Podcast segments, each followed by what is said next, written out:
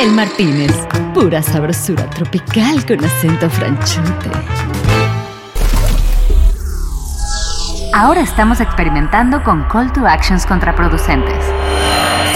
No visites ni te suscribas ni en Apple Podcast, Spotify, ni en una chingada. Dile no a los podcasts. No a los podcasts. No a los podcasts.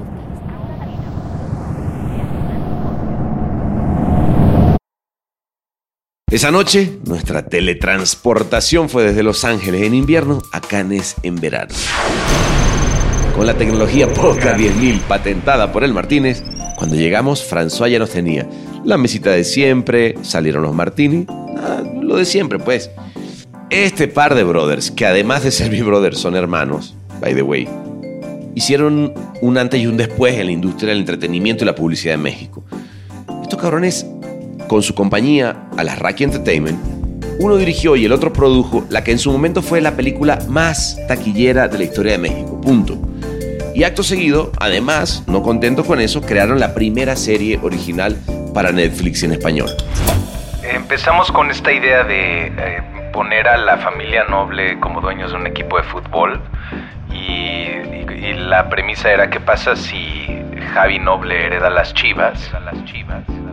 ¿Y qué pasó después? Que con cuatro temporadas encima y un éxito de audiencia, no solamente fue de audiencia, sino de branded content, porque se sentaron las bases de la inclusión de marcas en los contenidos en una plataforma OTT. Justamente las marcas son el vínculo entre la ficción y la realidad, es lo que nos volvió reales, ¿no? Corona, Charlie, todos los, los patrocinadores que nos acompañaron en Club de Cuervos. Club de Cuervos. Ellos son Gary y Mark Alasraki. Esa noche, obviamente, hablamos de eso, obviamente, pero también hablamos de una familia llena de talento. O sea, el abuelo era una cosa impresionante. Hace su primera película y acaba en Cannes. Y luego hace, ya sabes, con el Indio Fernández y con Gabriel Figueroa y María Félix, enamorada, y. María Candelaria también. María Candelaria también. Repasamos algunas cosas que hemos hecho más allá de la publicidad. Sí, era un poco del activismo civil donde sentía yo de que si la ciudadanía no se mete en el desarrollo urbano, lo que estábamos viendo era que llegaban estos fondos españoles a levantar segundos pisos de concreto en todas las ciudades para que ya no sea una experiencia peatonal placentera. No trates de cambiar el mundo, trata de cambiar tu cuadra. Y terminamos hablando, como siempre, de la pasión, que es lo que nos mueve a reinventarnos. Que si me llegan 10 películas en un año, las pueda hacer. Y eso generó la eh, necesidad de abrir una oficina aquí en Los Ángeles que no trabaja para mí como director tanto como para la empresa, con la misión de responder, si yo me voy a dirigir una película que no es para nuestra empresa, ¿cómo le hacemos para que esta empresa siga trabajando independientemente de que yo esté o no? Yo esté o no. Jálense la sillita, sírvanse el traguito. Esto es El Martínez y comenzamos. ¿Qué le servimos para empezar? Bienvenidos a El Martínez.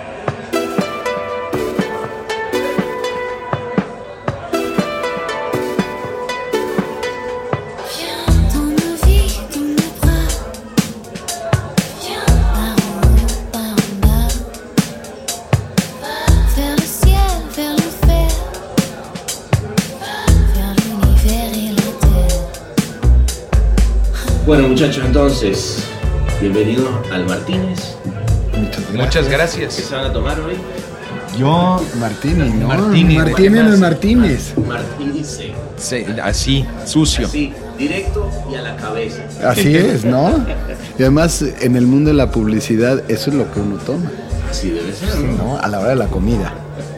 Si no, no eres publicista. No, ese es el caché. Qué, güey, qué pinche felicidad tenerlos acá en el Martínez, tomándonos este traguito. Por favor, este, nos atiende acá a los vous muchachos. Eh, cabrones, her- hermoso, hermoso, porque en este momento, justo en este momento en que nos acabamos de volver, estamos ahí en Los Ángeles, y qué, qué cambio, ¿no? La Riviera Francesa es otro pedo. Sí, sí, sí, sí, es más colorida aquí. Mejor cuando tienes que combinar trabajo y canes. ¿No? Cuando esas dos cosas coinciden es mágico. Chingón. Bueno, a ver, hablamos, hablamos un poquito, eh, háblenme los dos, porque aquí ya sabes que este pedo que nos vamos a ir, eh, como es, es un bar, güey, entonces uno no puede estar de que te doy la palabra y la chingada, ¿no? Hablemos, lo primero es, me decías, puta, qué cabrón que eh, estoy entrando al, podríamos, y yo además esto lo voy a poner como una, eh, ¿cómo se dice esa vaina? Cuando uno ve el futuro, ¿no? Una premonición. Una premonición, güey. Algo va a pasar que ustedes se van a ganar un león de oro. Pero bueno, no voy a decir qué es. Ahora, háblame de, hábleme de ese pedo. De, tú decías, no sé, no veía cómo entrar y de repente la posibilidad de ganarme un león. Nada, es muy chistoso de que estés, eh, conforme te platicamos las, las estafas que todo el tiempo nos estamos soñando, que de repente tú también que eres estafador como nosotros, este, eh, te, te llegues y digas de que podríamos aspirar a un león de oro en una industria en la que yo nunca logré entrar. Entonces eso se me hizo muy chistoso. Yo estoy con mucha, mucha ilusión por eh, el, eh, lo que platicábamos era eh, la capacidad de borrar la línea entre la ficción y la realidad, ¿no? Corona, Charlie, todos los, los patrocinadores que, que nos acompañaron en, en Club de Cuervos, que, que- que son justamente las marcas, son el vínculo entre la ficción y la realidad, es lo que nos volvió reales, ¿no? Entonces... Es, que de verdad yo, y, y felicidades porque como les bien les decía, si bien ese león, eh, digo en ese león no, ese círculo, vamos, vamos, vamos por, por niveles, güey, empecemos con el círculo, no mames. este, y para poner un poco en contexto, a ver, Club de Cuervos sale eh, como la primera serie hecha por Netflix original en español y luego cuatro temporadas después resulta que no solo ya tiene fans, bueno, obviamente el equipo de Club de Cuervos, para, los que no lo- la conozcan, deben ser como unos tres. Que la nomenclatura correcta es que son hinchas. Ni Son- siquiera son, televidentes. Claro, son hinchas. Son hinchas. Entonces, resulta que estos cabrones, estos que tengo aquí enfrente de mí, este par de hermanos locochones que conozco desde hace mucho tiempo y que me encanta, además que estemos aquí chup- chupándonos un traguito, resulta que entonces agarra y dicen, agarro, hago no solamente la serie, le vendo a Netflix, después de haber hecho Nosotros los Nobles, una de las más taquilleras de la historia, la chingada, no sé qué, Netflix, confía en ustedes y terminan haciendo entonces un equipo que además termina luego vendiendo merchandising y haciendo product placement dentro de, de- la serie. Digo, nada más como para poner un poquito de... Sí, o sea, empezamos con esta idea de eh, poner a la familia noble como dueños de un equipo de fútbol y la premisa era qué pasa si Javi Noble hereda las Chivas y la que debería de estarlo manejando es Bárbara Noble. Eh, esa idea era la que Netflix nos compró bajo la idea de que Luis Gerardo y Carla estuvieran interpretando estos personajes y cuando finalmente Carla eh, consigue trabajo en How to Get Away with Murder, entonces nosotros eh, re- reconceptualizamos a la hermana para que sea más un personaje que pueda hacerle contrapeso a, a este Javi Noble y poco a poco convertirlos en Chava y Isabel Iglesias, donde Luis Gerardo desde el día uno dijo, Mariana Treviño, la tienes que conocer. Vimos el video y dijimos, esta es. Y entonces eso fue el punto de partida de, que Netflix nos compre esta idea y de a partir de ahí empezar a taclear las dudas. Por ejemplo, ¿lo hacemos con un equipo de verdad o no? Si lo hacemos de verdad, eh, la directiva de este equipo siempre va a tratar de limitar hasta dónde podemos eh, hacer la ficción de la narrativa, de lo que sucede en el equipo. Eh, si lo hacemos de mentira, entonces la liga es de mentiras o es de verdad. Entonces dijimos, pues es más interesante que sea un equipo de mentiras en la liga de verdad. Pero si los hacemos que sean de Monterrey o de Aguascalientes o de cualquier estado, inmediatamente van a empezar a emerger sospechosos de que esto se trata de algún equipo específico y una vez más no vamos a poder fabricar la historia que querramos alrededor de este equipo. Entonces nos dimos a la audacia de inventar un estado, que era Nuevo Toledo, con un equipo falso, en un país real Yo y una liga real. dónde quedaba Nuevo Toledo. Depende. O sea, creo que si tú, o sea, si hay un, un detective de Club de Cuervos que trata de poner como las distancias entre Nuevo Toledo, la capital, Puebla, o sea, debe ser como por Aguascalientes, Zacatecas, por ahí. Depende de la temporada. Nunca, nunca tuvo geografía. Bueno, pero eso está poca madre, porque además alguien el otro día, estábamos justamente juzgando este, este caso, como les decía, en el círculo, y alguien me decía, no, no, es, es este estado, es de- del estado, ¿cómo se llama? Y alguien dice Nuevo Toledo, y, y ya, ya- ya era como que, fuck, güey, ese estado, porque además suena como que sí pudiera existir. Este, pero, no, güey, Una verdad, de las primeras ideas transmedia que hicimos era un, eh, un anuncio publicitario de Visita Nuevo Toledo. Y era una estupidez porque agarramos como stock images y era. Y decía algo así como que. Venga Nuevo Toledo, y era en inglés todo, ¿no? Venga Nuevo Toledo, tenemos fuentes. Y veías una fuente. Arcos. Y veías unos arcos como los de Morelia. Güey, es que, es que a mí ese- eso es lo que, lo que me parece chingón. Y de nuevo, vuelvo al, vuelvo al caso de. A ver, llevar la ficción, güey, hasta las últimas consecuencias, pero empezar a mezclar con la realidad, güey. O sea, de nuevo, no es solamente obviamente la hazaña de que hablo de, Netflix, que hoy en día es como que todo el mundo quiere venderle, por favor, cómprame una como para hacerme tan famoso como Gary, güey, y, co- y como Mark. Pero no, o sea, lo que digo es, lo que, lo que es chingón, más allá de toda esa parte, lo que nos compete, digamos, del punto de vista, hablemos más de, de comunicación y la chingada. Lo que yo mamé fue cuando me, fui a comer contigo, Mark, un día, y de repente yo, la verdad que no estaba muy enterado de todo el tema. Y cuando empezaste a decir, no, güey, es que mira lo que vamos a hacer. Vamos a tener, tenemos un equipo que tiene fans, que tiene eh, merchandising. Y ahí yo dije, ah, mierda, es que esto sí es branded content llevado hasta las últimas consecuencias, güey. Porque, porque lo que es chingón es que cuando hago ese product placement, donde la gente puede participar por decir cuál es la lata que quiere que, que aparezca en el, en, el, en el capítulo, o sea, cuál, cuál va a ser la lata que realmente eh, va a patrocinar, en este caso Corona, eh, dije, no mames, o sea, es que, es que sí, efectivamente, es el tipo de caso de branded content que queremos ver, ver, en México, güey. Eh, Bueno, un poquito eso creo que, eh, eh, en mi opinión, no es un qué viene primero, si el huevo o la gallina. Aquí sí es, primero viene la idea y el concepto de la película y luego las oportunidades.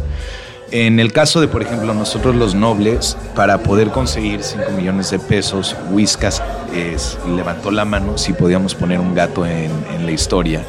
Cosa que, en que no, querían, que no querían la bolsita morada. O sea, esa- e- ese no era el product placement que quería. De hecho, Decían, en su caso, si no quieren poner producto, no pongan, pero queremos que... promover el amor a los gatos, que era el claim de Whiskas. Y vino la agencia de Whiskas a la, a la, a la productora. Y vino junta de producción de, para, para acordar en qué íbamos a tratar de entregar cuando Leo Simbrón les estaba diciendo, a ver, ojo, nuestros compromisos son tentativos, no les estamos haciendo un comercial porque finalmente nos... Si, si tenemos que sacrificar hojas porque la producción se nos puso complicado, lo primero que sacrificaríamos es el compromiso publicitario, ¿no? Y la agencia lo entendió a su crédito. Y, y cuando me dijeron, nada más tienes que poner un gato, dije, estás pendejo. Yo soy alérgico a los gatos.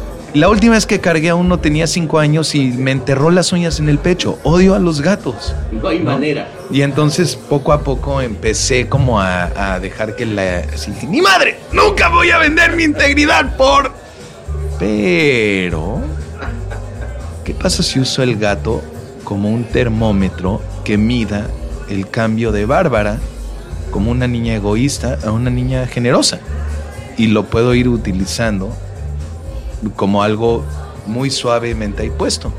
Que no solamente es cinematográfico, sino que es original. El Martínez. Solo tú sabes cómo se disfruta esta experiencia psicotomimética. Pero, pero fíjate que ahí, ahí empieza a pelear, güey. Pero en, en buena manera. A ver, estamos claros que gran parte de la, de la industria de los contenidos, eh, pues está sostenida en marcas. O sea, obviamente que Claro. tiene hasta una parte de taquilla. Una parte de taquilla y hoy en día suscripciones y la chingada. Pero por más que me digan que, que siempre esta filosofía de que Netflix nunca va a, me- eh, a venderse por sus este, eh, y es cierto, yo sé que son, tiene muchas este, como que barreras y siempre por encima va a estar el contenido, pero la verdad de las cosas es que si hay una marca que puede entrar y entrar bien, bienvenida. Y creo que ahí es eso es donde eh, nos estamos como lidiando los comunicadores cuando hablamos de no solo product placement, sino, real, product placement, sino realmente branded content, güey, ¿no? Y, y no no sé si a mí, a mí, por ejemplo, viendo la primera temporada de Luis Miguel, que está el famoso anuncio de Sabritas y no pueden decir Sabritas y no pueden poner la carita sonriendo, o sea, como que todas esas cosas que de pronto le tienes que dar como la vuelta creativa, a mí de- me da la impresión que te termina truncando eh, la- lo, lo que en realidad quieres lograr, ¿no? Que es contar una historia a- apegada a la realidad. ¿Qué tanto estorban las marcas? Esa es mi pregunta. ¿En qué momento estorba y hay que decir no y cuándo sí? Es una relación compleja por, porque las marcas están acostumbradas a saber qué reciben por su dinero. Entonces, cuando Netflix se les pone enfrente a advertir que nunca van a tener una información de cuánta gente vio el contenido que ellos patrocinaron, inmediatamente ponen a las marcas en una situación de fe donde tienen que confiar en el producto y que se volteen con los con el board a decirles, pues leímos esta lana a cuervos. ¿Contra Pero- qué métricas? Que- y- Eh, y, pues en Facebook y Instagram jaló. Y, pues, te mientan la madre. O sea, dicen, no puede ser de que... ¿Qui- ¿Cuánta gente lo vio? Y hoy en día en Netflix hasta esa pregunta es tricky porque es, define un view. 20 segundos o 20 minutos o 7 minutos. Entonces cada quien le pone su definición a un view. Entonces con eso Netflix puede cambiar la justificación del retorno de inversión sobre una serie, por ejemplo. Así que si Netflix no puede llegar a acuerdos fijos de qué quiere decir un view internamente, lo último que van a hacer es abrir esta conversación al escrutinio de Wall Street para que ahora ese mercado impere sobre el ecosistema cerrado que ellos han generado. Entonces ahora las marcas tienen que entrar a este mundo y ver si le entran al quite o no. Y pues lo que nos encontramos es que habían unas marcas que en cuanto vieron esto no pudieron y hubieron otras que sí pudieron. que querían y no podían. O sea, de pronto es, tráeme una métrica de views y te pongo el cheque en blanco. Y fue así. No hay manera. No hay forma. No hay- y además, de- ¿para qué jugamos, güey? Claro. O sea, ¿para qué jugamos a que maybe te lo traigo? Ahora, pero... Ahora, Ajá. ahí sí, un, un, eh, un product placement a Corona. Claro. O sea, grupo internacional Que siempre es chido una chela como product placement. y más de fútbol. Mucho, mucho más que comida de gato, güey. ¿no? y más de fútbol, De ¿no? fútbol, Pero claro. imagínate que ellos, ellos son la única marca que estuvieron con nosotros durante toda la temporada, durante toda, durante todas las series. O sea, eh, ellos apostaron de primera De uno a- antes que cualquiera. Eso, eso es muy importante, güey. Uh, Sí, no, y, y supieron ser aliados a nivel corporativo porque inclusive cambiaban los ejecutivos año con año y ellos seguían ahí como que entre que se pasaban la estafeta y no, ahí seguían.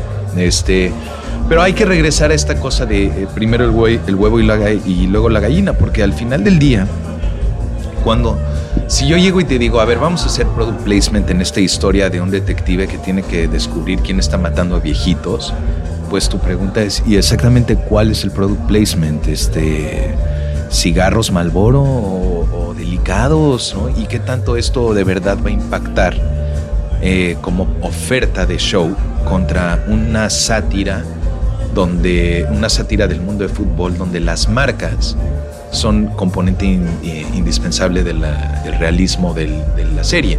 Inclusive el pleito con Netflix en la primera temporada era que nos permitan subir marcas para que se vea real, a peligro de que si pongo puras marcas falsas le va a restar valor de producción a la serie. Entonces, ya que me compraron ese argumento, venía la pregunta, ¿qué- cómo, se comercializa, quién decide y cómo y Netflix dice cómo sé que vas a vender mi pantalla responsablemente. Ajá, pero hay, hay una pregunta, Gary, porque estamos hablando que fue, si bien era la primera, oh, que no, no es menor, weón, la, la primera serie hecha eh, original eh, por Netflix en, en español, me imagino que ya, eh, digo, es muy, es muy joven la compañía, pero me imagino que ya lo habían, ya habían lidiado. No creo que, que hubiera sido en ese momento algo que estaba todo el mundo tan acostumbrado a, o sea, me imagino que también hubo como que puta, ¿con qué se come? ¿Realmente queremos? No, o sea, cuéntame un poquito. No, es- había, no había una estructura para, o sea, propiamente adentro de Netflix no existía Consumer Products, Brand Alliances. O sea, ahorita hay muchos puestos que yo me imagino que nosotros provocamos por inquietos, ¿no? O sea, de pronto era, eh, ya sabes, empezamos con Under Armour, la primera temporada. Y de pronto llega Adidas para la segunda temporada y dice, yo quiero la camiseta. Y empezó una, una puja para ver quién, se- quién de los dos se lo llevaba. Se lo llevó a Adidas, pero Netflix no sabía qué hacer con, con Adidas. O sea, no sabía el, re- el- el relacionamiento y, no duró mucho nuestra relación con Adidas. Entonces nos tuvimos que pasar a Charlie y, la, verdad con Charlie ellos mexicanos le entendieron rapidísimo, o sea, el- eh, la, comunicación era tan en alto nivel que sí se pudo hacer un acuerdo, porque el señor Adidas, pues quién sabe dónde estaba y no sé si le tomaba las llamadas al señor Netflix. Y las pero al señor entre- Charlie sí. Y las llamadas entre ellos eran, pues, güey, que me hablen a mí, yo soy Adidas. Y decían, que ellos me hablen a mí, yo soy Netflix. No, entonces sí era, pues, Pero es muy padre cuando de pronto llega esta Isabel y dice, tráiganme, Adidas se cayó en la serie. Y luego dice, pues es que nos baj- como bajamos a, a primera A, pues nos mandaron a la chingada. Entonces necesito a Charlie. Llévenme con Charlie. ¿Dónde está el señor Charlie? ¿Quién es el señor Charlie? Que, claramente ni existe, pero en la, en, en- en la jugarreta de Isabel me fascina que le diga el señor Charlie y que los de Charlie digan no hay pedo. Juega así con mi marca. Es que eso es lo chingón. O sea, realmente, eso es lo que me gusta del- de, de- Eso es realmente meterlo orgánicamente. A ver, obviamente dieron con una, una trama y un, mundo que lo permite, güey, porque existen los patrocinios. Entonces, eso hace que entre de manera orgánica. Eh, es más jodido cuando, y, lo hemos vivido, ¿no? Eh, quieres que entre la marca, pues, a rellenar el cuadro, güey, ¿no? Y creo que ahí es donde está. Por ejemplo, nosotros en, la agencia empezamos a hacer mucho branded content, pero producido por la marca. Volkswagen es una marca que la prueba eh, y que la apuesta a meterse en el guion completo y hasta, hasta la cocina. ¿Eso creen que algún día pueda pasar con Netflix o de plano ni en pedo? Netflix es el hogar del creador y lo último que quieren es poner al creador a la, sujeto a las fuerzas de mercado. Por, por lo tanto, los ratings no se vuelven parte de la conversación, no empiezan focus groups para decirle al escritor que este que la ama de casa les cayó de huevos al público, entonces empiecen a meter a la historia y que digan, pero la ama de casa no es detective. Bueno, pero ¿qué pasa si resulta ser que ella entrenó al detective y entonces ella puede meterse? ¿Qué es lo, qué es lo que ves en la televisión abierta? Está traqueando, metan a la nana, ¿no? Y, y este, y, de repente tienes cosas como en, en Prison Break, que el villano de la cárcel les, le gustó tanto a la gente el actor que de repente aparece en la segunda temporada, aunque estos niños ya se salieron de la cárcel. Y cuando llegan a Nicaragua, el villano de Chicago sigue en Nicaragua y dices, ¿ya es a calzador o qué estamos haciendo acá? ¿No? Entonces, este. Netflix no quiere exponer a los creativos a ese tipo de tormento y también en la medida en la que el- el- la marca paga, la marca manda. Y esa es otra fuerza de la que Netflix te quiere inocular. El Martínez. Incomodidad a tu medida en cápsulas no retornables. Ahora, vamos a cambiar un poquitito el tema. Son dos hermanos que además, por lo que hemos hablado, cosa extraña, porque fíjate que en general la familia siempre, luego los, los concuñados no siempre, acá se adoran, se adoran las primas. Imagínate, yo, y ahorita lo pensé, decía, yo imagino a Mr. Alarraqui viendo y diciendo, "Eh, creo que la hice bien, cabrón. seguro, seguro. ¿Sabes qué? Es, es, es, es de esas historias. Digo, ahorita seguro Gary nos las complementa un poquito más, pero es esa de. Papá, me, me quiero ir a hacer cine. Nunca. ¿Cómo crees? Eh, tu abuelo fue director de cine y nunca fue a trabajar en su vida.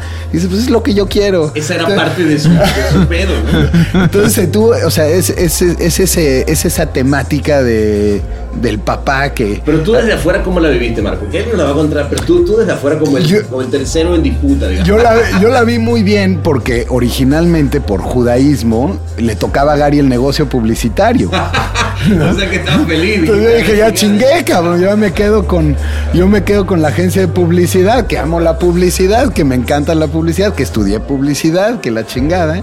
Y este. ¿Y tú no viste esa parte? Sí dijiste una. Te valía madre, ¿no? Yo me sentía como en el Rey León cuando lo cargaban a Simba y le decían, un día de esto, todo esto va a ser tuyo. Y yo así de, "Eh, si no lo quiero. Qué chingada. Sí, pero la verdad es que eh, Gary se vino a Los Ángeles. Yo lo, yo acompañé aquí a Gary un año. Gary estuvo año y medio. Yo estuve uno aquí en, en Los Ángeles. Bueno, allá en Los Ángeles. Allá en Los Ángeles, estamos en Francia. Este, y, y de ahí este, yo acabé, yo acabé estudiando comunicación y negocios y Gary se clavó en, en- en la cámara, en el Qué cine. chingón. Sí. Oye, eh, ya no trajeron los tragos, nada más se le va a secar la, la- la garganta. Ahora, no, pero, güey, eh, me imagino esas vacaciones, güey. ¿no? O sea, a ver, obviamente que si tienes un papá que te dice, no mames, tu abuelo fue director de cine y no sé cuál, pues ahorita me contará un poquito cuál fue la, cuál fue la historia. Cuando dice el, El el hijo, el primogénito, va a agarrar los pasos equivocados. o sea, güey. Bueno, es que el abuelo era un personaje, o sea, creo que mi jefe creo que está medio tocado por el abuelo. O sea, el abuelo era una cosa impresionante. Muy Tenenbaum. sí, A ver, a ver, cuéntame esa.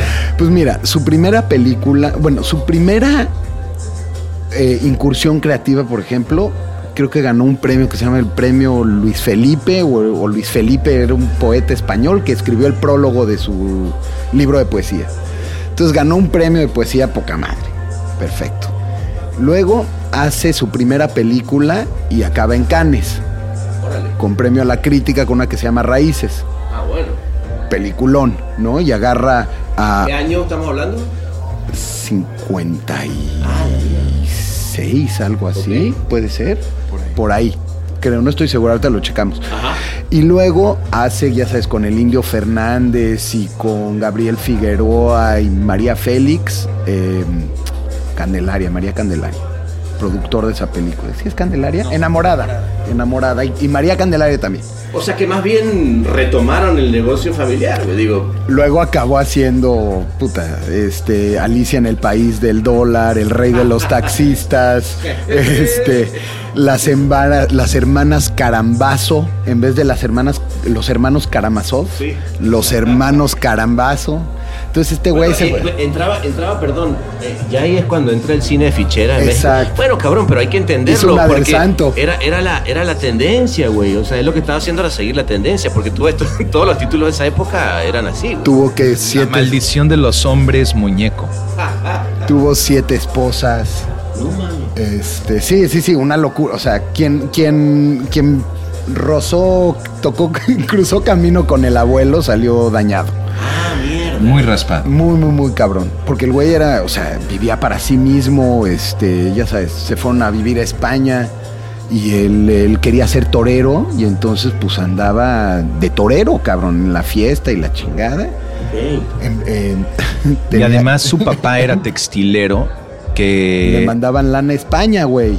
Entonces se la acababa y empeñaba las joyas de, de la esposa en turno para, para acabar la quincena, cabrón. No, Era- tremendo, joyita, Tremendo el cabrón. No, era un, era un, o sea, la gente que me decía a las Raki, ¿tu abuelo es Benito? Yo digo, sí, inmediatamente se ríen por las razones equivocadas, ¿no? Hay un, cuando murió, hay un amigo suyo que eh, si lo buscan en el internet es priceless, cabrón. Le escribe una carta tan cariñosa, pero lo único que resalta es a una actriz sueca que yo supongo que mi abuelo se cogió.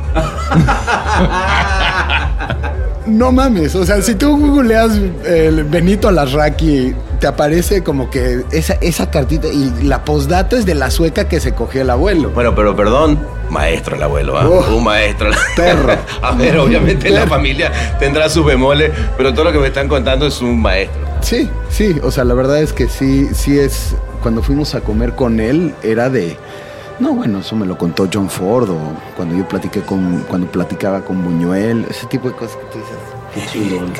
Pero además era, o sea, era el abuelo de Domingo, ya sabes, así que el domingo te sacaba a pasear, te compraba tres juguetes y te devolvía a tu casa.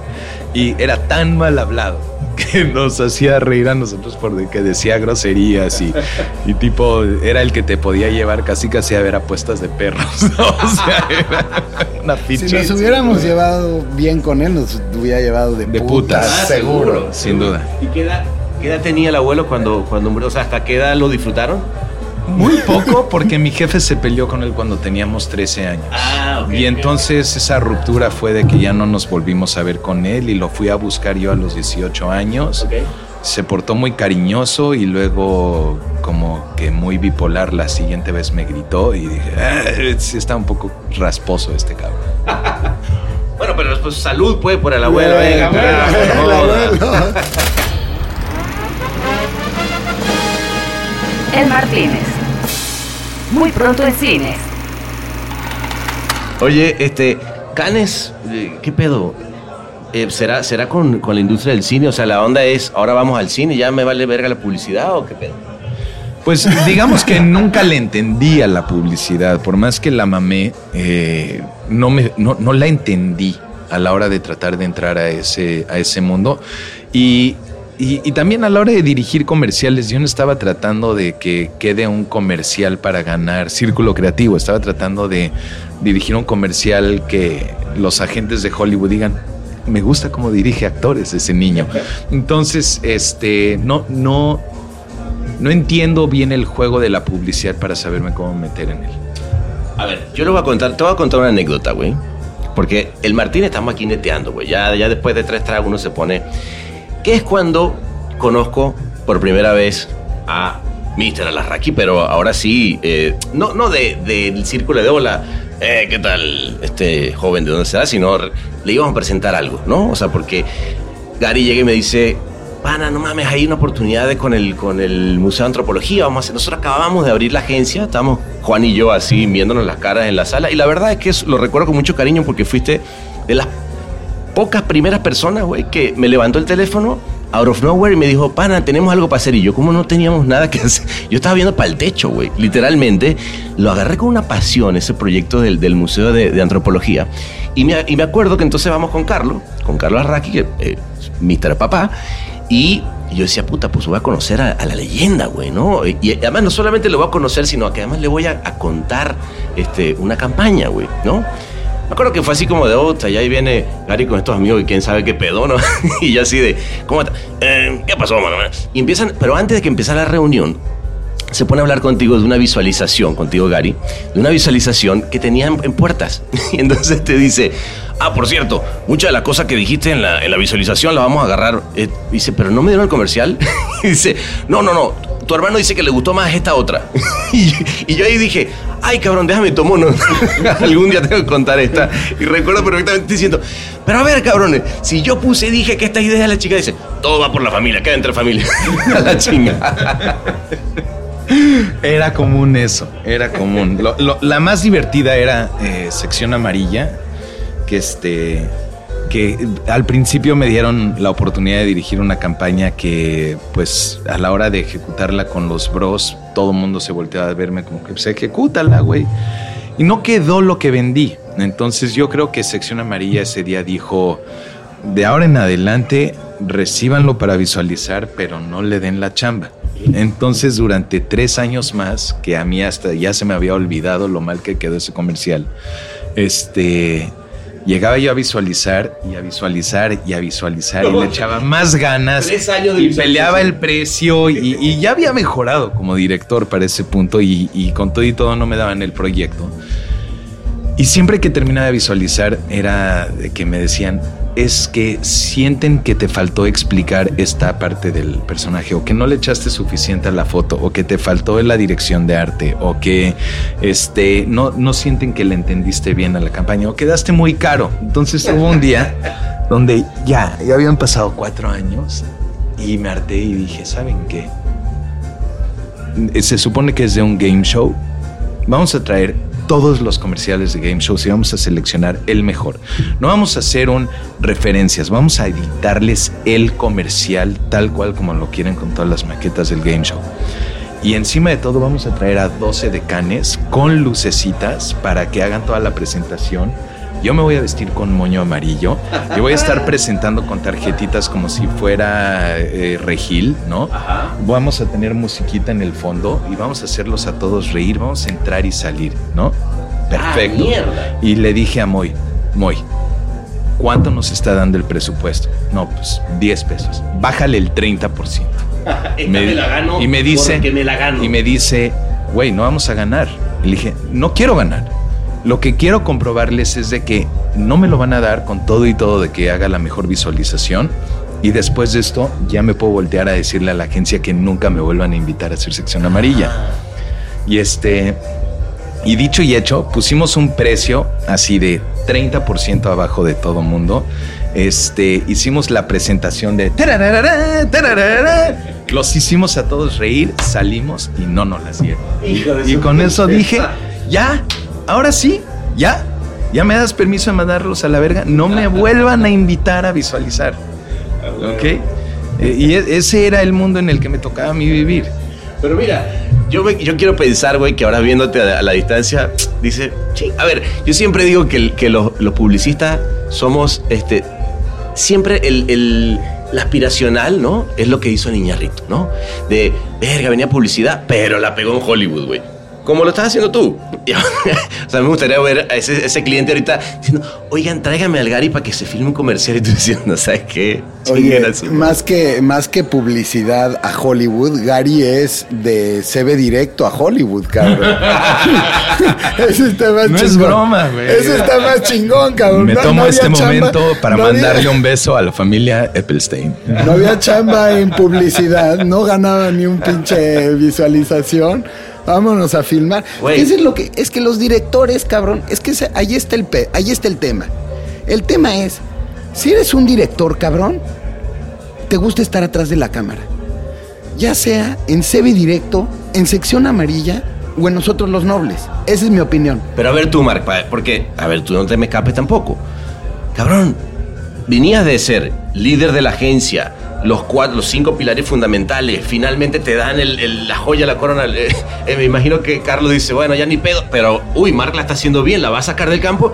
Corte A, se pone a dirigir el, spin-off de Cuervo, cabrón. Sí, ¿sabes qué? Esa es, esa es, eh, yo, yo lo que supe es que no, eh, mi hermano y yo hemos tenido muy buenas pláticas de caminos, de rutas, de, de cómo, cómo no ser Javi Nobles en la vida, ¿no? O sea, ¿sabes? Ese es como, el, digamos, el coco que tenemos por, por, eh, por donde a nosotros no- más nos han clavado es la ética de trabajo Claro. de a huevo. O sea, no habían vacaciones de verano, de vámonos a Europa y la chingada. Este, vas a trabajar y. Su viejo, o sea, Sí. ese- esa era su parte de su filosofía de vida, digamos. 100%, 100%. Entonces, yo lo que platicaba mucho con mi hermano es que me daba mucho miedo, eh, ya sabes. Ah, Carlos mantuvo a, a Carlos Slim feliz toda su vida y llegó el hijo pendejo y perdió la cuenta.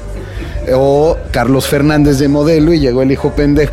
Lo que nunca pensamos es que no, ni hijo pendejo ni nada. Globalización, los brasileños, se va Carlos Fernández de modelo, Marcos Achar se va de cómics. O sea, mis, mis primeros jefes, a los que a mí me estaban encaminando a que yo atienda para que cuando diéramos el salto generacional, Sí. pues yo los siga atendiendo. Claro. ¿No? Que eran mis patrones y vinieron a mi boda y los adoro, can, pero de pronto era, ¿cómo le hago para no pelearme con mi jefe?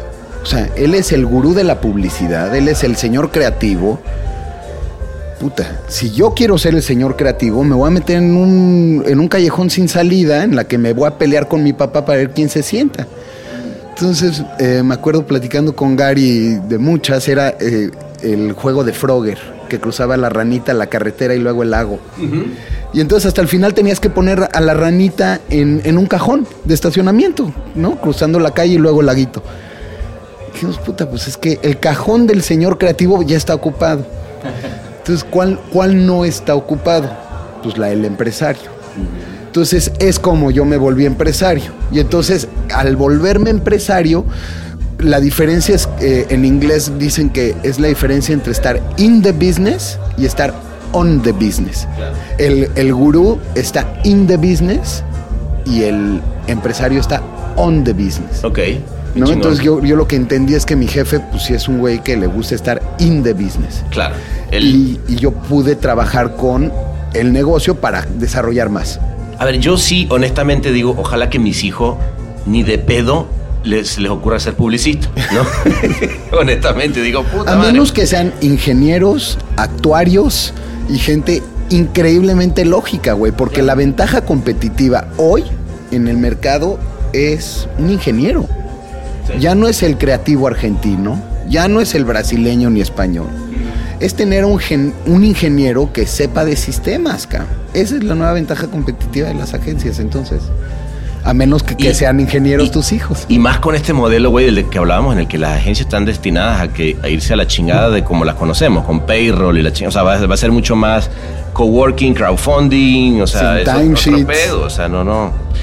Qué chingón. Pues qué bueno, güey. La verdad, a mí me gusta ver cómo el, el- explota todo y se va todo al carajo. o sea, güey, que se replantee toda la No hay una frase buenísima que dice que May the bridges I burn light the way. ¿No? Chingue su madre. Este, esa me encanta a mí. El Martínez.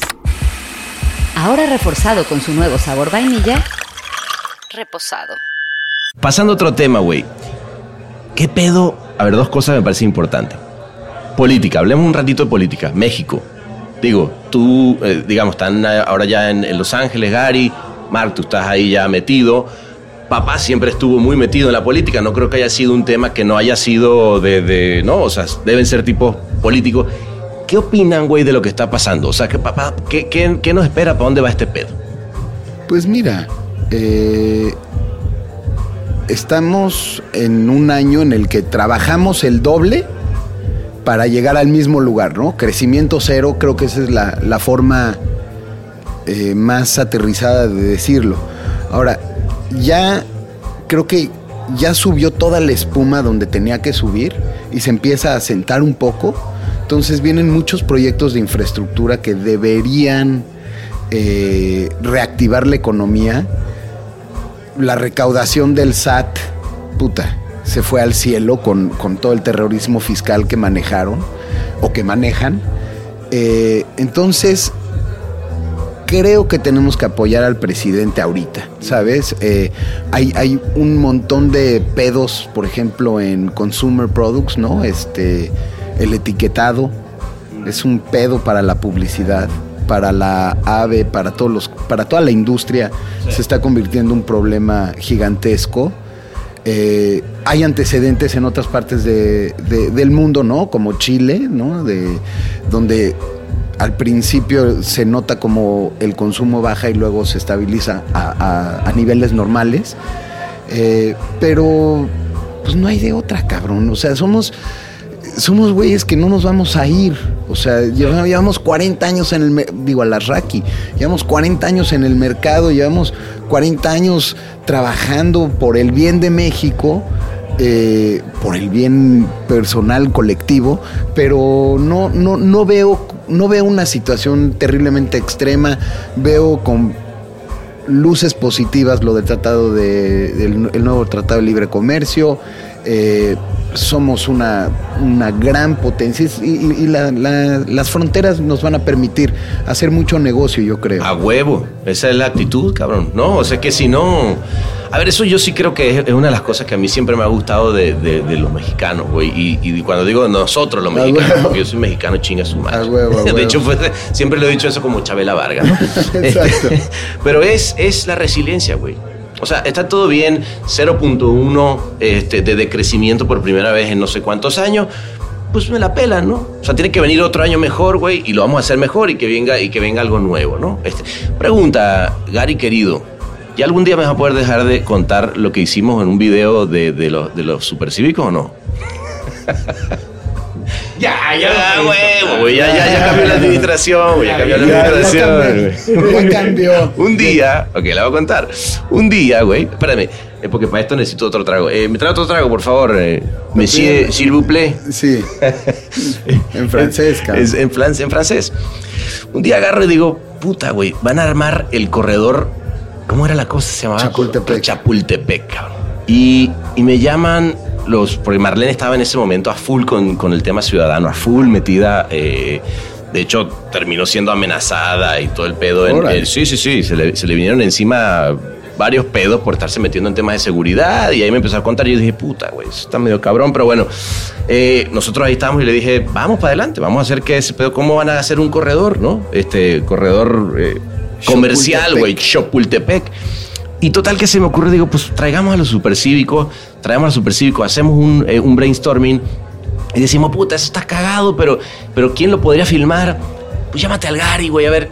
Pues, güey, no me venía a contestar el teléfono. La verdad que a todísima madre me- ahí mismo me responde, me dice, ¿qué pedo? Le digo, güey, está este pedo. Vamos a hacer un video viral de humor, donde vamos a hablar de, de, de- como nunca se habla de sátira política, y vamos a hacer que todo el mundo se piense dos veces si el corredor cultural eh, Chapultepec debería existir.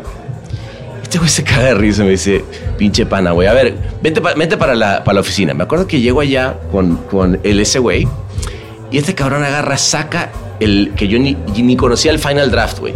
Saca el final draft y dice, a ver qué traen ahí. No, pues mira la idea. No, no, a ver, venga. Y empieza un brainstorming, güey. Y empieza este cabrón a tirar, pum, pum, va a sacar, güey, la, la, ya sabes, la navaja de ya del storytelling. Y sacamos un sketch que quedó cagadísimo, güey. Me dice, a ver, güey, yo lo voy a dirigir. Pues no me andes poniendo, güey, que yo fui el que dirigió. Porque no me interesa meter en política. O sea, ya yo, a mí me vale ver. Yo lo estoy haciendo por la ciudadanía y, está todo bien y creo en la causa. Pero no me chinguen. Güey, quedó tan chingón, que tan chingón, tuvo 1.4 millones de views orgánicos, güey, en tres días. Y tú hablas con, con- con la gente de, de los que estaban en ese momento en el gobierno y dicen que ese fue el video que le dio vuelta a que la gente saliera a votar porque nadie sabía el tema, güey. Qué bien, cabrón. Sí, era un poco del activismo civil donde sentía yo de que si la ciudadanía no se mete en el desarrollo urbano, lo que estábamos viendo era que llegaban estos fondos españoles a levantar segundos pisos de concreto en todas las ciudades para que ya no sea una experiencia peatonal placentera. En una ciudad donde yo ya no tengo coche y me gusta moverme en bici y moverme a pie y, mientras más hago esto en otras ciudades, menos disfrutaba hacerlo en México y veo que este, viene un proyecto donde pues Elías Catán, que era el, el urbanista en el que más eh, confío, ¿Era o es? es, ¿no? Y, pero en ese momento me, me estaba tratando de explicar la gran indignación de Chapultepec y aunque lo veía como que decía, "Eh, acaban de desaparecer 43 alumnos, eso, eso no es un poco la pelea que hay que estar peleando. Y él me decía, era esto, era esto. Y, y también yo tenía esta otra filosofía donde no trates de cambiar el mundo, trata de cambiar tu cuadra. Y dije, pues vamos a poner esta teoría en práctica para que no sea algo que dices al terminar una plática. Vamos a tratar de ver si esto se puede hacer. Y cuando te me acercaste tú, terminó de, de redondearse la pinza para que diga, ok, esto es claramente algo donde sí entiendo que lo tenemos que decir. La Condesa fue mi hogar durante muchos años y sigue siendo el lugar al que voy cuando quiero volverme a conectar con mi juventud y mi inspiración y mi creatividad. Y lo último que quiero ver es otra vez ese horrible este, trébol de concreto que se hizo entre el periférico y el ejército. ¿no? Entonces, este, digo, no era periférico y palmas, ¿no? Eh, periférico. Y palmas. ¿Reforma? No, periférico y palmas, ahí afuera de, por, por donde está el cardenal. Ajá. ¿no? Sí, sí, sí, sí, sí. Que, que dices. que, que de hecho, es que de hecho ahí, ahí, ahí- ahí gra- ahí grabamos la última escena, eh, justamente porque era justamente lo que iba a pasar. Exacto, y, y lo que acaban haciendo es de que hacen estos corredores rápidos que matan la vida peatonal y este y generan ríos de coches donde ya no puedes cruzarte a la colonia desde, desde la zona rosa a la Roma y la Condesa y todos los desarrolladores urbanos se hacen pendejos porque pues, al final del día se armó un grupito de desarrolladores que veían este potencial comercial que no era cultural, era comercial y este y era el tipo de cosas que a mí se me hacían sistemáticamente mal. Entonces dije, es una pelea que hay que aprender a pelear. Siempre amé Saturday Night Live y creo en el poder de la sátira. Vamos a poner a prueba todas estas ideas y ver si pueden hacer una diferencia.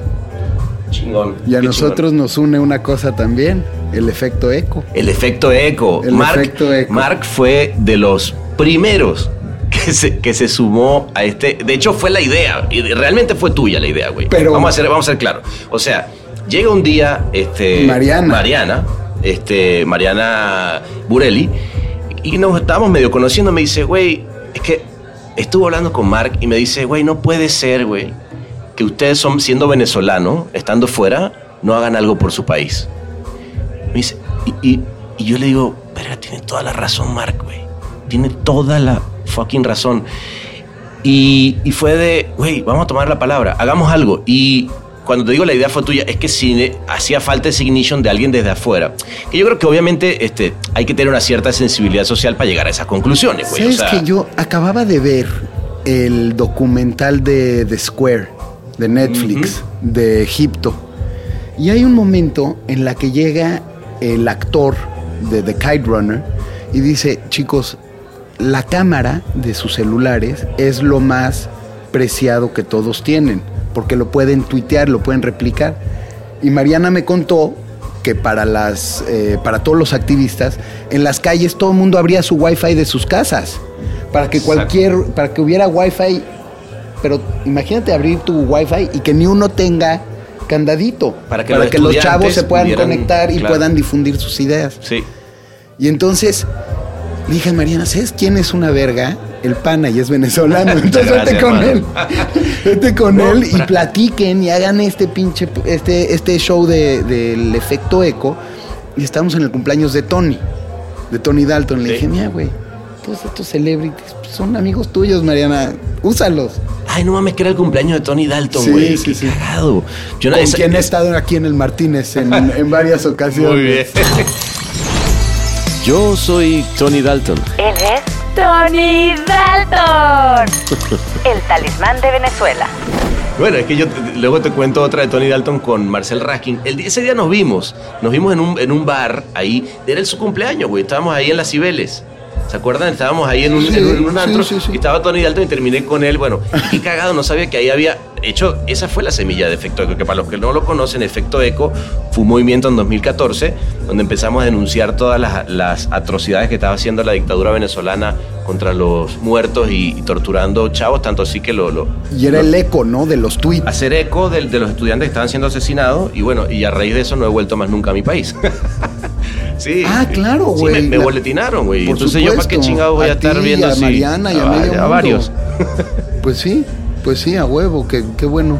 Pero bueno, güey. Este, pues cabrones, la verdad, qué pinche gusto, güey. Igual, Siempre, siempre eh, da gusto, primero tomarse unos tragos. Esa es la mejor. Y segundo, hacerlo con gente que, que nada, güey, que son amigos que uno admira y que están rompiendo la güey en, en- en nuestro país. Porque de verdad, parece una pendejada. Yo sé que para ustedes ya es como normal. Y lo, y lo último, me gustaría como platicar, güey, ¿para dónde vamos? O sea, porque ahora están, eh, venga Hollywood, chinga su madre. O sea, esto no, no queda aquí.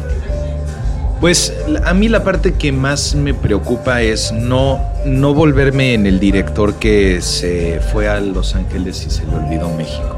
¿no? Y también me preocupa ser el director que nada más puede contar las historias que pueda dirigir. Porque te- hay muchas historias que me gustaría contar y la vida no me va a alcanzar. Y, y Mark, gracias a que Mark me llevó a todas estas aceleradoras empresariales, aprendí en este concepto de, de hacer modelos de negocios donde puedas replicarte con tu equipo. Y entonces dije, háblame un poquito de eso, de, porque eso de las aceleradoras. Pues eh, tú vas a una aceleradora que son como estas incubadoras donde pues, son grupos de terapias para empresarios. ¿no? fue, pero este es el señor que se le ocurrió que Sí, te- eh, que necesitábamos. Sabes que los modelos que los modelos de negocios que dependen de una persona, como es el caso de mi jefe, ¿no? De que es una figura, la marca, el apellido, todo eso, eh, pues es im- imposible de replicar. Entonces, ya te dicen, oye, ¿cómo la es para crecer? Pues tengo que ganar más cuentas. Y si quieres abrir una oficina en Texas, en Dallas, para el US Hispanic, pues me tengo que ir a vivir allá. Ahí está el error, cabrón. Ahí está el error. Tienes que encontrar la forma larraquiana de hacer publicidad para que cualquier cabrón se lo pueda llevar. la filosofía. Y entonces me decía, y a raíz de eso, Y entonces a raíz de eso como que llegué y empecé a decir, eh, número uno, llegué al día en publicidad donde dije, me gusta más cómo Avelino está haciendo publicidad que como GB está haciendo publicidad, porque Avelino, ¿cuál es la diferencia? Avelino es el dueño de The Lift y le da igual el director. Él te trae al director con el reel que quieras, que esté disponible, que esté en tu presupuesto y entonces Avelino se, se encarga de tener un negocio que está facturando y no está sujeto al director, mientras que GB está muy gravemente adicta a Simón como el director gurú del- de la empresa que entran en este candado de a qué otro director podemos meter que siga cargando la marca García Bros, ¿no? Cuando este se llama García Bros, ¿no? Entonces, Pero también, ¿no? Si Simón está trabajando en un comercial, no está trabajando en otro. Él está en un... y ese acotado. y ese es el cuello de botella al que yo un día como que me decidí suscribir como productor y decir, démonos el, el ancho de banda de que si me llegan 10 películas en un, año, en un año, las pueda hacer, ¿no? O sea. ¿Qué tengo que poner en su lugar para que eso suceda? Y eso generó la eh, necesidad de abrir una oficina aquí en Los Ángeles que no trabaja para mí como director tanto como para la empresa. Y la misión que es a la Rack Entertainment con la misión de responder, si yo me voy a dirigir una película que no es para nuestra empresa, ¿cómo le hacemos para que esta empresa siga trabajando independientemente de que yo esté o no? Interesante. Y eso se trata de reclutar a la gente, armar los proyectos y empoderar a los creadores para que entonces nos volvamos en una empresa que quiere atraer al talento que, que vale la pena y que el talento que vale la pena dicen, pues mira, cuando hay que trabajar para la industria, esta es la mejor empresa con la que lo puedes hacer en lo que tú haces tus proyectos personales. El Martínez. Con un tera de inteligencia artificial que parece emocional. Haz el product placement, por favor, el email de Dayan. Aceptamos eh, a jóvenes creadores, viejos creadores. Mientras tengan pasión, a huevo. ¿Tú sabes cuánta, cuántos ahorita oyendo ese podcast dicen, ah, no mames, le mando los 14 ideas que tengo, pero también hay que ser un poco que, acotado, ¿no? No, Pero no hay procesos, hay procesos para recibir proyectos y A ver, ¿cuáles son? conocerlos. Pues mandar un mail, firmar un submission agreement con Alasraki Entertainment de que tú como creador estás metiendo este documento a nuestra consideración. Eh, es, una protección mutua, muy estándar en, Estados Unidos, con las casas productoras de entretenimiento, que protege tanto a los creadores como a las casas productoras de que no se malinterpreten eh, pro- proyectos parecidos como plagio, ¿no? Eh, mira, la forma de darle la vuelta a eso es que literalmente se lo manden a, a nuestros agentes Grandview o William Morris y ellos nos pueden canalizar las cosas ahí, ¿no? Porque ellos sí tienen el permiso de recibir cosas sin quedar expuestas a ser demandados. Entonces, por eso es de que por medio de ellos se canaliza. Claro, tiene, tiene un nivel de riesgo alto también, ¿no? Sí, porque suponte que alguien manda una idea y de repente se encuentran alguna idea similar en algo que hicimos Se, se y, pone todo un pedo. y pueden demandar de que les robaron la idea cuando pues nunca sabes de dónde vienen estas ideas. Claro. Entonces está eso, pero al final del día la, la tirada de la empresa es que pues en esta primera fase te haces grande diciéndole que sí a todo y luego te mantienes grande diciéndole que no a todo. Entonces, Qué chingón, güey. Qué maestro. Bueno, cabrón, la verdad, qué chingón que se hayan tomado estos tragos conmigo. Nada más que ahora vamos a cortar el micrófono, pero seguimos chupando hasta a morir, ¿ah? Hasta que salga el sol. Se jode. Venga, muchachos. Salud y gracias por venir al Martínez. Saludos a tu audiencia. Ah, güey. El Martínez. Incomodidad a tu medida en cápsulas no retornables.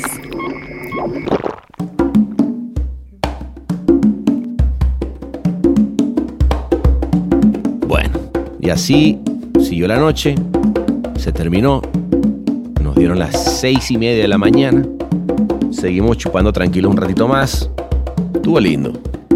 Y la verdad que también haberte tenido acá, qué bueno que llegaste hasta acá porque quiere decir que este capítulo algo o a alguien le puede haber llegado a gustar.